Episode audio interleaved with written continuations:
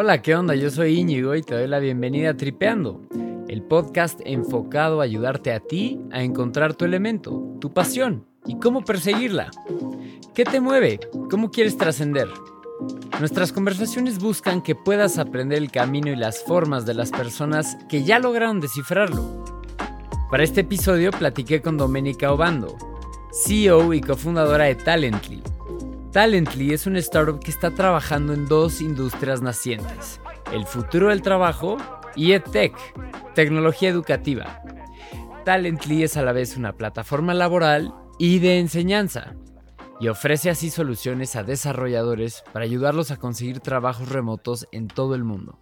En general nos queremos posicionar muchísimo en todo el tema de la búsqueda de trabajo y el proceso de conseguir un trabajo top, eh, remoto e internacional en tecnología, ¿no? A medida que América Latina continúa atrayendo inversiones de capital de riesgo en números récord, el sector de tecnología educativa está en el foco de la atención.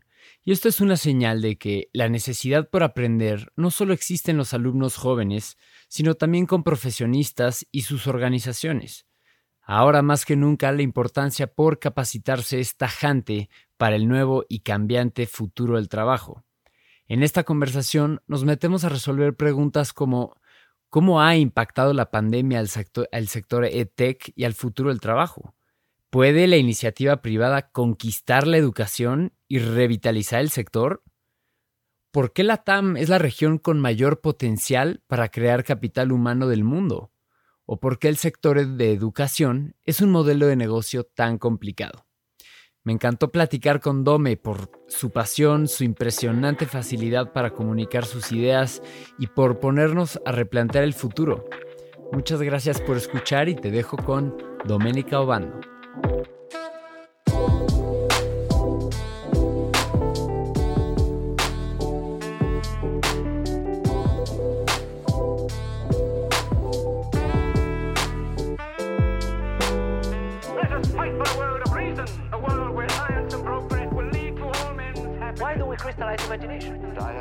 Bienvenida a Tripeando. Qué gusto conectar contigo hasta Lima. Y me gustaría empezar por comentar contigo que ayer veía que compartías en LinkedIn la noticia de que Creana, startup peruana de tech, recibió una inversión de capital por 70 millones de dólares y comentabas que esto es un shot de inspiración para la industria EdTech y un logro clave para la región.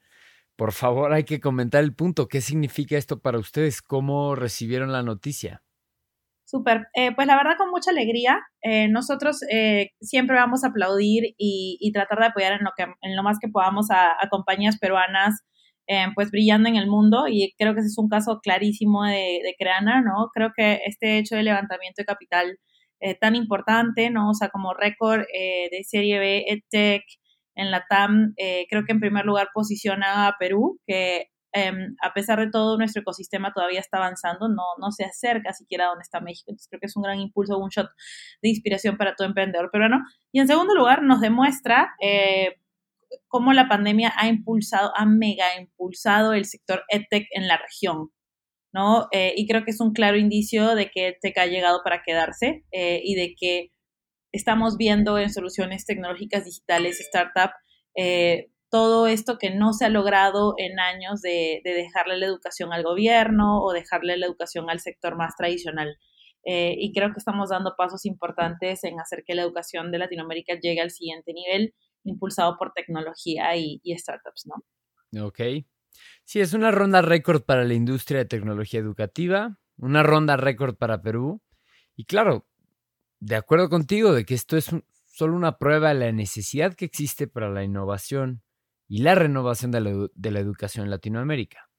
Algo que, aunque ya lo sabíamos desde hace mucho, pues la discusión y la implementación ha sido acelerada por la pandemia.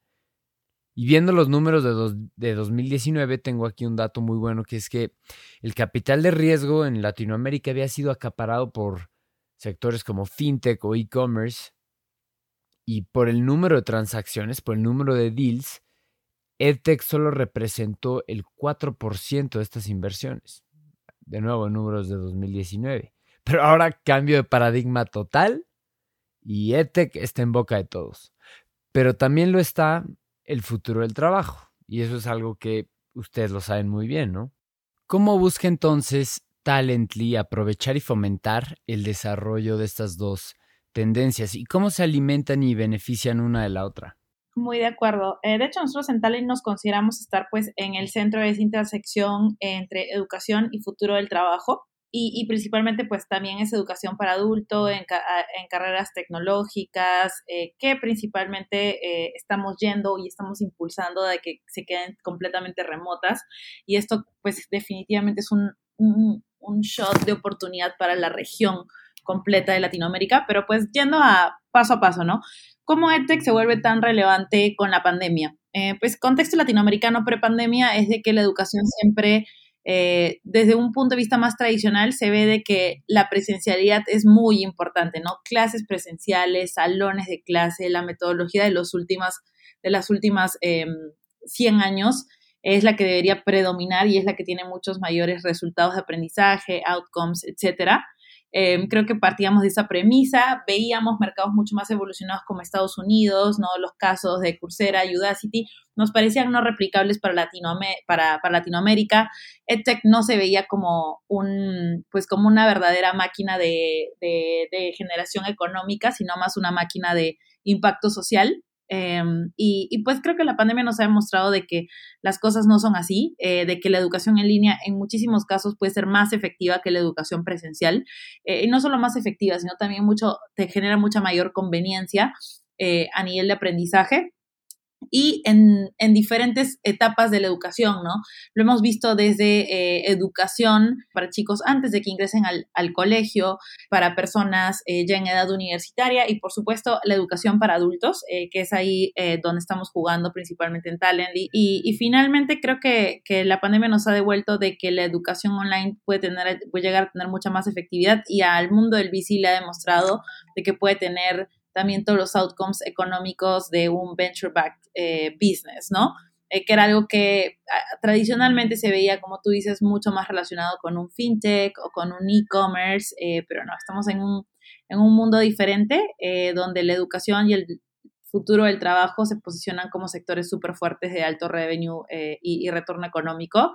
Em, y estamos aquí, ¿no? Estamos aquí en la creación de este ecosistema, en, en este protagonismo que estamos ganando eh, en la región y, a nivel global también, ¿no? Eh, porque pues gran parte de, lo que buscamos como iniciativas es poner a Latinoamérica en, los ojos del mundo, ¿no? Al talento latinoamericano, en nuestro caso el talento tech, hard tech, en el caso de, Creana, el talento digital más soft tech, eh, pero en eso estamos, ¿no? Ok, pues excelente contexto el que nos das. Em, para resumir, rescato y creo que es válida la generalización que haces de que el sistema educativo sigue siendo muy tradicional. ¿no? La metodología ha cambiado poco en los últimos 100 años, como dices. Pero nos platicas que nos estamos dando cuenta que la educación en línea no solo es una opción, sino también se vuelve todavía más efectiva y conveniente y es hasta un gran negocio. No solo es una responsabilidad del gobierno. Entonces, es muy interesante entenderlo desde ese lado. Y bueno, lo, dijiste, está, estamos en un mundo diferente, ¿no? Entonces es muy emocionante ver hacia dónde va esto. Oye, Dome, a ver, ahora que platicamos del contexto que rodea este protagonismo de esta industria, creo que identifico otra tendencia aquí que juega un rol importante. A ver qué te parece esto. Pero veo que estamos viviendo algo que yo le, digámosle, un despertar aspiracional. Donde las personas tienen esta hambre por sacarle punta a sus habilidades y, que tienen unas ganas por buscar nuevas oportunidades, darle un giro a sus carreras profesionales, aunque esto signifique renunciar y volver a empezar desde cero. hay nuevos empleos, industrias, oportunidades y queremos ir por todo. ¿Ves tú este cambio? Claro. ¿Crees que sea algo generacional, muy millennial? O sea, sí, creo que Latinoamérica de por sí como región es una, es una región bastante joven, ¿no? Donde el mayor porcentaje de nuestra población se encuentra en personas en edad para trabajar, eh, ¿no? Entre los 18 y los 50 y pocos años. Y es aquí donde, está, donde tenemos principalmente la concentración versus una región como Europa, ¿no? Donde principalmente su población se encuentra concentrada en personas ya eh, saliendo de la etapa laboral. Entonces, eso nos pone a nosotros en un rol muy protagónico para poder entregar al mundo. Previo a los cambios de Future of Work, eh, tú tenías que estar presente regionalmente, ¿no? Físicamente para poder trabajar en una compañía de otro país, pero hoy en día las, como que estas, estos boundaries ya no existen y vemos cada vez más talento latinoamericano trabajando para Estados Unidos. Creo que el mayor boundary para, para Norteamérica en general, Estados Unidos, Canadá, ¿no? El mayor boundary ahora es el, el alineamiento de zona horaria eh, y ese alineamiento de zona horaria nosotros con Norteamérica eh, que sigue siendo la potencia tecnológica del mundo, es muy beneficioso porque nos permite, eh, pues definitivamente tener, pasar a tener una aspiración latinoamericana a pasar a tener una aspiración mucho más global. Entonces, creo que es correcto de que cada vez em, Latinoamérica se la cree más, es mucho más aspiracional, estamos mirando más role models de afuera em, que simplemente conformarnos con los role models locales que de pronto no tuvieron la misma oportunidad que nosotros tuvimos y sí, y sí vemos como este, es este crecimiento en el protagonismo de Latinoamérica, que esta aspiración cada vez más grande eh, del profesional latinoamericano, esta ambición de, de, la gente joven es la que está haciendo que, que, que, la región avance. Y no solamente la vemos a nivel de talento, eh, sino también la vemos a nivel de ecosistema de startups, ¿no? Yo creo que no es una coincidencia. Em, de que las startups estén también, eh, pues tengamos, digamos, una horda de unicornios latinoamericanos en este momento, ¿no? Eh, fundada por gente joven, eh, generación, pues, millennials, ¿no? Mm, eh, realmente haciendo esta transformación y este cambio. Entonces, pues veo estas ambiciones de, Latinoamérica muy positivas y que están llevando como el cambio de la región. Y me imagino que justo son este tipo de personas que describes, ¿no? Latinoamericanos jóvenes, profesionistas con ambición intelectual, etcétera. ¿Son ellos a los que buscas atender? ¿O quiénes son tus alumnos y clientes? pues es talento que hoy en día es muy bueno ya, eh, técnicamente hablando, pero que el mundo no lo sabe. Eh, son profesionales que ya tienen ciertos años de experiencia en la industria tecnológica, pero aún hoy un reclutador no los encuentra en LinkedIn con tanta facilidad, ¿no? Hoy en día en LinkedIn, eh, cuando tú buscas un profesional, hay un grupo, digamos, el entre el 2 y el 5% de profesionales que sobresale y les llueven ofertas y cada vez los ves eh, como mucho más eh, reiteados en el mercado y sus expectativas salariales son gigantescas. Pero tenemos eh, a un 95 profesional, un 95% de profesionales que son talento escondido, no fácilmente encontrable en LinkedIn. Cuando pongo una cuando pongo postings en job boards, ellos ni siquiera postulan porque no se sienten suficientemente buenos para hacerlo, ¿no? Entonces nosotros vamos a ese talento que hoy en día no tiene, no, no, no pasó eh, por todo este desarrollo de habilidades blandas y habilidades profesionales em, y de que hoy en día no resalta en el mercado, pero que luego de pasar por algunas semanas en el programa de Talently se dan cuenta de todo su valor en el mercado cuando los reclutadores les empiezan a escribir, eh, los, los empiezan a buscar, ellos comienzan a desempeñarse mejor en entrevistas laborales y tanto como pues su, em, su apreciación de sí mismos y de su valor en el mercado evoluciona muchísimo y esto no solo los hace eh, conseguir mejores puestos, sino los hace mejores profesionales y los hace estar aún más impulsados y motivados de crecer en sus carreras. Entonces, en Talent lo que buscamos es cubrir esos gaps para hacer que el talento brille independientemente de la oportunidad que le tocó en el mundo, ¿no? Y qué, qué padre, Dome, qué padre poder impulsar la educación y la trayectoria de los latinoamericanos. Lo decías, Latam es joven y talentoso y tenemos muchísimo potencial y no está de más nunca está de más repetirlo y creérnosla. Em, mi siguiente pregunta es, ¿dónde sabemos y hemos comprobado desde hace más de una década que toda gran empresa, si quiere prosperar, irremediablemente se tuvo que haber convertido en una empresa de tecnología. Te cambio entonces ahora esa premisa ajustada a los paradigmas actuales. Ahí te va. ¿Será que para el futuro cercano toda gran empresa se debe de convertir también en una empresa de medios, de, media, de contenido digital? Y en el caso de Talently, por ejemplo, ¿no? Donde tu contenido es esencial, tu contenido resulta un eje fundamental de tu propuesta de valor, ¿no? Claro, creo que depende ante, ese, ante esa pregunta, eh, me pareciera que depende porque sí hay edtechs, como en nuestro caso, en el que el contenido es lo más importante, ¿no? El valor que le das tú al estudiante. En nuestro caso, por ejemplo, el desarrollar el contenido más especializado de la industria, eh, que es donde nosotros nos queremos posicionar en, la parte de, ventaja de contenido, el más especializado posible eh, para el talento técnico. Em, cosas que no encuentras en Internet. Entonces, por ahí sí te doy muchísimo la razón de que un Talently tiene que ser una tech company and a media company. Sin embargo, hay muchas otras edtechs o hay muchas otras compañías eh, que, por ejemplo, eh, son una base para que eh, creadores de contenido independiente pongan la parte de media o que las universidades y los colegios o los Talently o los bootcamps generen su contenido y utilicen estas edtechs y estas plataformas SaaS eh, para soportar su infraestructura, ¿no? Entonces, creo que hay, hay, hay, campo todavía para edtech para soportar la creciente eh, aparición de pues nuevas, eh, nuevas opciones educativas, de más contenidos independientes, freelance, ¿no? La, la creator economy, eh, que creo que eh, eh, está en explosión en Estados Unidos, todavía no llega con tanta claridad a Latinoamérica, pero también como pues veo mucha, mucha posibilidad de crecer como, como una infrastructure company, si quieres, para soportar pues a, a, toda esta parte más independiente y que también va de la,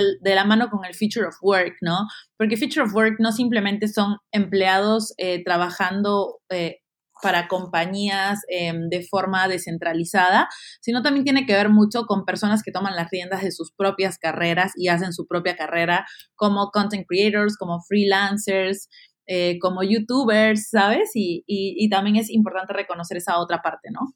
Que no todo el contenido va a estar centralizado como pues en un monopolio, sino hay mucho contenido descentralizado por estas personas individuales que están haciendo su carrera por su cuenta. Exactamente. Y esto de la creator economy, el futuro del trabajo, se relaciona mucho a lo que platicábamos antes, ¿no? De este despertar aspiracional, porque las personas están viendo que pueden vivir de hacer lo que les gusta. Puedes ganarte la vida dedicándote a tu pasión, a crear contenido, en este caso, contenido educativo, entretenimiento y demás, tú como independiente o por medio de una plataforma, ¿no? Sin duda, todo esto es otra tendencia muy interesante. Y bueno, como tú decías, ¿no? Es personas que toman las riendas de su propia carrera. Y eso va a, sin duda, marcar mucho el futuro del trabajo. Para pasar a otro tema, donde cito ahora un reporte reciente realizado por LabCA, la Asociación de Venture Capital en la TAM, donde hacen una encuesta a founders de empresas EdTech y mencionan que el mayor reto para que una empresa de tecnología educativa pueda levantar capital es que la complejidad del sector es enorme. ¿Por qué, ¿Por qué es esto? Sí, es grande. Ahí, eh, pues, tiene una complejidad adicional educación, ¿no? Pues, voy a tratar de, ejemplificarlo un poco por el lado de Talently, ¿no? Eh, creo que el éxito de una compañía de educación eh, tiene que ver con hacer de forma como excelente varias cosas, ¿no? En nuestro caso tenemos que conectar, eh, por ejemplo, la excelente experiencia de los estudiantes o los talents, ¿no? Y esa experiencia excelente tiene que ver con hacer contenido asíncrono, excelente y de muy alto valor, con mucha especialización, como te contaba además cubrir espacios live eh, con excelente calidad también, ¿no? Y en tercer lugar, tener una comunidad que realmente enganche al estudiante eh, y lo haga lograr sus outcomes con mucha más facilidad. Entonces, esos son tres componentes por el lado del estudiante. Pero por otro lado, tenemos que generar relaciones con la empresa, contratadora, también tener a la empresa contratadora con una buena propuesta de valor, un delivery excelente de candidatos, eh, una buena atención. Entonces ese, por así decirlo, es otro negocio. Em, y transversalmente tener un producto que haga mucho más eficiente eh, esos dos lados. Pero entonces yo creo que es mucho de que al momento de hacer una compañía de educación tienes que estar pendiente de, de hacer excepcionalmente múltiples cosas, ¿no? Em, por ejemplo, un tercer un tercer punto que entra, que entra a jugar es muchos modelos de income share agreements, ¿no? Donde el estudiante paga em, una vez que, lo, que se coloca, también te hace tener que volverte bueno en la parte de collection, que esa parte ya te vuelve un poco más fintech el negocio. Em, entonces creo que va por ahí el lado de que es un poco hacer varios negocios en uno, porque estás hablando, eh, porque la experiencia que es, es fundamental, ¿no? La marca es fundamental. Hay muchas estrategias que nosotros, por ejemplo, le vemos a Rappi o le vemos a los neobancos y nos encantan, pero en el negocio educativo no es algo más aplicable porque estás hablando del cambio laboral de personas, ¿no? De su incremental salarial y tienes que, que, tienes que tocarlo con muchísimo más pinzas y muchísimo más respeto, ¿no? Entonces, que, pues yo creo que va por ese lado, ¿no? La complejidad operacional que puede ser eh, tener humanos, eh, personas viviendo experiencias transformacionales, que es lo que muchísimos aspiramos, eh, de forma online, ¿no? Sí, bueno, ya, ya lo veo, claro, son muchas partes que integrar para que este sistema funcione, para con tus alumnos, para con las empresas que buscan reclutar, para construir una marca. Y algo que veo también como un reto clave para tu modelo de negocios es que es súper importante como que alinear incentivos, ¿no? Lograr construir este ganar-ganar entre todos. O sea, entre mejor preparados salgan tus talentos, la empresa reclutadora quedará más contenta, pagará mejores salarios, tú ganas más, tu talento recibe un mayor ingreso, etcétera, ¿no? Sí, siempre aspiramos a que cuando el estudiante y la empresa gane, nosotros ganemos. Creo que ese círculo virtuoso es fundamental para toda compañía. Em, y sobre eso, pues creo que tenemos el Talent League que es como es el día de hoy y que va a seguir iterando y va a seguir evolucionando eh, hacia construir esta visión de, realmente ser este go-to place para compañías en todo el mundo para encontrar al mejor talento posible eh, en Latinoamérica, ¿no?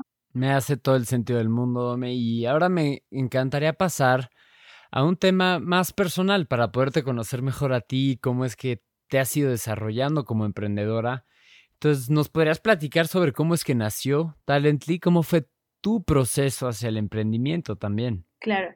Em, pues a nivel personal, yo tuve la oportunidad de trabajar en una startup em, en Perú cuando estaba en la universidad y creo que en ese momento me generó mucha convicción de yo voy a hacer esto. Em, sí o sí voy a emprender, voy a fundar una startup. Esto es lo mío, pero pensaba que tenía que seguir el camino tradicional o el camino que había visto que le funcionaban a algunos emprendedores en Perú, que era tener una carrera más corporativa, eh, irte a un MBA, trabajar en una, en una funk en Estados Unidos, volver ya con un pedigrí diferente a, Perú y recién ahí emprender. Eh, pero creo que con el tiempo, con los años ya en la vida profesional me di cuenta que realmente no era tan necesario eso, ¿no? Y específicamente la experiencia de pasar por Singularity University me, me la cambió totalmente, donde yo estaba obsesionada con ir a Palo Alto, Stanford, no sé, y la gente era como, no, por ahí no va la cosa. Y, y después de las semanas que, que vivimos allá, pues definitivamente yo llegué con, con, la mente muy diferente diciendo, tengo que emprender hoy, no puedo esperar un solo día más. Entonces empiezo eh, la empresa en la que nosotros le enseñábamos al talento, eh, a los profesionales en Latinoamérica, los blue collar, por así decirles, a hablar mejor inglés, ¿no? Mucho foco en hablar inglés para profesionales que quieran crecer en su carrera.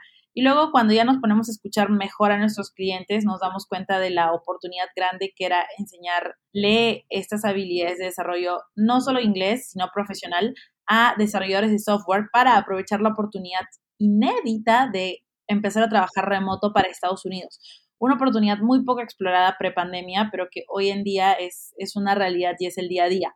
Entonces nos lanzamos hacia eso, que era un, era un move como arriesgado, bien arriesgado, pero es que yo, nosotras no lo sentíamos arriesgado para nada, lo veíamos como obvio, esto va a pasar así, o sea, esto es un sé que crece triple dígito todos los, eh, todos los años, es obvio que eso va a pasar. Y, pues empezamos ya el journey los tres, nos vinimos a, México por 500 Startups, estuvo brutal eso, hasta que llegó la pandemia, eh, que creo que lo cambió todo, ¿no? Eh, el crecimiento que llevábamos teniendo que estaba bueno, lo hizo increíble y lo hizo sostenido. Y, y pues creo que de entonces en adelante hemos crecido mucho hasta donde estamos ahora, ¿no? Bueno, muchísimas gracias por compartirnos sobre, sobre tu proceso. Qué interesante y un, em, un blessing in disguise, quizá, ¿no? Una bendición escondida en, la tragedia, que pues lo que tú ya veías que iba a suceder se potencializa por, pues la tragedia que es el maldito COVID, ¿no? Pero bueno, al final comprobó tu teoría y pues es un, es un nuevo futuro y lo estás rediseñando. Entonces, bueno, ni hablar. Preguntarte, Dom, entonces, ahora una de las dudas que más nos pide la audiencia ahora mismo es si lo que quieres es emprender, irte de maestría o no. ¿Crees que habrá una revaluación del peso que tienen estos títulos con el auge de las ETEX? Sí, yo definitivamente creo que las maestrías van a perder el peso o el lugar que tenían en el mercado, en gran parte porque las, eh, muchas de ellas van a ser desplazadas por EdTechs eh, y por maestrías 100% digitales. Em, y eso va a hacer que, que, sí, o sea, que el valor de tener una, una maestría em, igual se transforme. Yo creo que hoy en día en el mundo startup eh, no hay mejor maestría que haber pasado por una hypergrowth startup, ¿no? Este, y, creo que va a tomar un tiempo, pero sí, yo creo que las maestrías definitivamente van a perder y ya lo, ya lo han hecho, ¿no? El valor que tienen hoy en día. Sin embargo, eh, creo que eh, va a ser un pequeño, un, poco un monopolio del prestigio, ¿no? Van a ser unas cuantas que van a seguir manteniendo su prestigio eh, tan elevado y, y, tal vez se van a ser mucho más deseadas que antes, ¿no? yo hoy en día también creo que podría ir una maestría, no, lo, no lo descarto, pero no es como un, no es como un más have como antes, ¿no? Es como un, oye, si las cosas se dan, el timing se ajusta, Em, y puedo ir a esa universidad, porque solo me interesa Stanford, em, sería cool, pero si no, también como no pasa nada, ¿no? Eh, creo que más lo que valoro personalmente es la experiencia de vida de esos dos años que no te las quita nadie, más que me vaya a sumar mucho a nivel profesional o a nivel de emprendedora. Bueno, pues muy valiosa tu opinión como siempre, cada quien tendrá que evaluar su intención y objetivo al momento de tener que tomar una decisión así. Sin dudas, eh, aquellos que tengan la oportunidad de hacerlo, pues es una experiencia inigualable. Y bueno, Dome, para ir cerrando esta sensacional conversación, preguntarte por tus recomendaciones. ¿Qué nos recomiendas? ¿Cuáles son tus esenciales? Libros, blogs, podcasts, documentales, etcétera. Súper. Em, yo no soy de leer tantos libros de emprendimiento, ¿vale? Eh, prefiero leer como cosas más que me sumen como persona, porque creo que también estar metido todo el día en hacer empresa hace que, pues, la, no sé, las ideas brillantes lleguen, por así decirlo. O sea, como creo que es importante dejar reposar y hacer cosas que estén fuera de. Pero a nivel de emprendimiento, eh, una de las guías que más me sirvió fue The Great CEO Within, eh, estoy buscando ahorita la autora para que no se nos pase. Eh, Matt Mochari, eh, ok.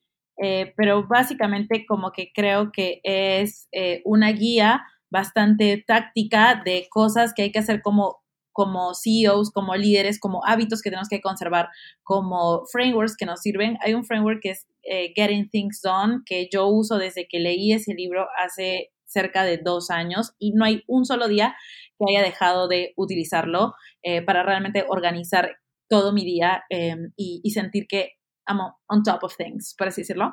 Eh, esa es, es una, una, guía que recomiendo muchísimo. Em, luego, un artículo que pues creo que es básico es Do Things the Don't Scale de Paul Graham.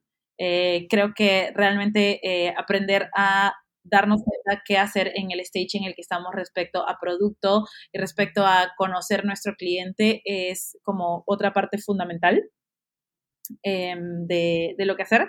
Y, pues nada, creo que esas son mis dos más grandes recomendaciones. Muchísimas gracias, Dome. Son recomendaciones que ya habían salido antes. Entonces, pues les, le pondremos doble atención, ya las estaremos compartiendo. Y bueno, una última, Dome, es que no puedo evitar, no puedo evitar guardarme esta porque amo a tu país. Entonces, la recomendación es para cuando alguien tenga la oportunidad de visitar Perú. Perú, tierra de costa, montañas, selva y tantas otras maravillas. Me encanta. Eh, o sea, en primer lugar, como no se pierdan de comer, eh, como que de comer todas las cosas típicas que les van a decir, o sea, empezar con un cevichito y unas chelas, lomo saltado, ají de gallina, carapulcra, ¿saben? O sea, tratar de, de comer todo lo que puedan porque está buenísimo. Em, luego, eh, pues claramente Lima tiene como encantos muy chéveres, somos una ciudad con mar al lado, y sí o sí es como un, un, paso obligado para cuando llegues y pues a nivel de ciudades hay muchísimas, eh, pero a nivel de sierra definitivamente recomendar Cusco y Arequipa, ¿no? Cusco tenemos ahí la maravilla del mundo Machu Picchu y en general es una ciudad mágica, tuve la oportunidad este, este año de vivir por allá seis meses, eh, entonces fue brutal eso, em, pero también a nivel de selva, pues los que están mejores preparados para recibir, por así decirlo, visitantes son Tarapoto e Iquitos. Yo recomiendo mucho la selva, eh, pero solo si crees que puedes ver como muchos insectos y no pasa nada, porque lo van a ver de todo. Y yo creo que, no sé, si yo viera una tarántula aquí en mi casa en este momento me vuelvo loca, pero cuando ya estás en la selva y ves eso es como brutal, ¿no? Y como que te lo pasas súper chévere. Y Oxapampa también es como un lugar más escondido dentro de la, la, combinación entre la selva y la sierra, pero que también es hermoso. Eh, y pues a nivel de costas y playas, pues creo que sí tenemos mucho que enviarles a México. Eh, pero creo que Piura, eh, Tumbes, ¿no? Eh, y sus ciudades Máncora, Zorritos, Punta Sal están increíbles. Y es donde mejor se come, es la verdad. Bueno, Dome, creo que no hay mejor forma de cerrar esta conversación. Te agradezco muchísimo por el tiempo, por la apertura, por compartir y por las sensacionales recomendaciones. Desde acá te estamos echando todas las porras del mundo y ojalá vengan por acá y nos veamos pronto. Muchas gracias a ti. De acuerdo contigo que no hay mejor eh, manera de cerrar que demostrando el amor por el país eh, que tiene uno. Entonces te agradezco mucho las preguntas relacionadas a Perú, eh, que creo que es un país que va a dar mucho que hablar en los próximos 5 o 10 años. y ahí estamos trabajando para eso. Y, y, pues nada, te agradezco muchísimo por, el, por la invitación al podcast y todo lo que estás haciendo por tu audiencia. Hombre, a ti, Domey. Y muchas gracias a toda la audiencia por escuchar. Yo soy Íñigo Alegría y nos vemos en la siguiente.